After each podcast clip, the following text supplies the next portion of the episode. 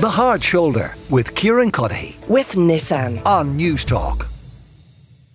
Gerard McGrath is with me now. He's chairman of the VHI Women's Mini Marathon. Uh, Gerard, I understand you've got a hefty policing bill. Is that right? Oh, hello, Kieran. Thanks for having me on.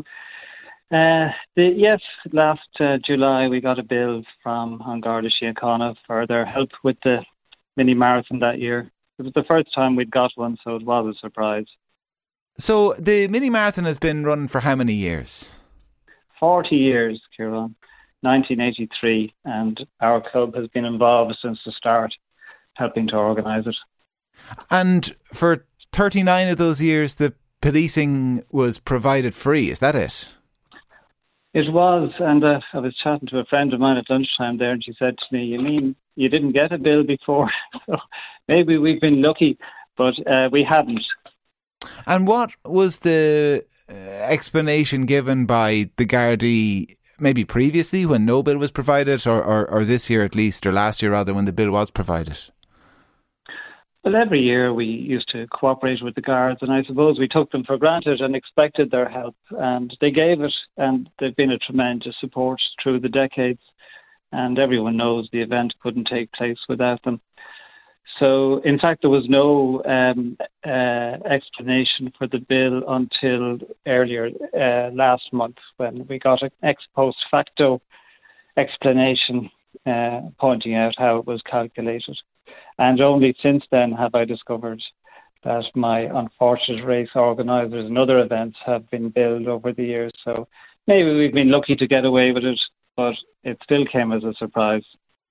I, I wonder, and you'd have a better sense than I would, Gerard. I, I wonder was it a thing that when, when when the event started forty years ago, it was so much smaller that you know a decision was made, like it often is by the Gardaí, I'm sure, at small charity events, because that's what we're talking about—an event to raise money for charity. You know, to provide policing for free, and it just it just got huge over time, and that kept being the case. And eventually, the Gardaí had to say, "Well, this actually takes an awful lot of manpower in the day."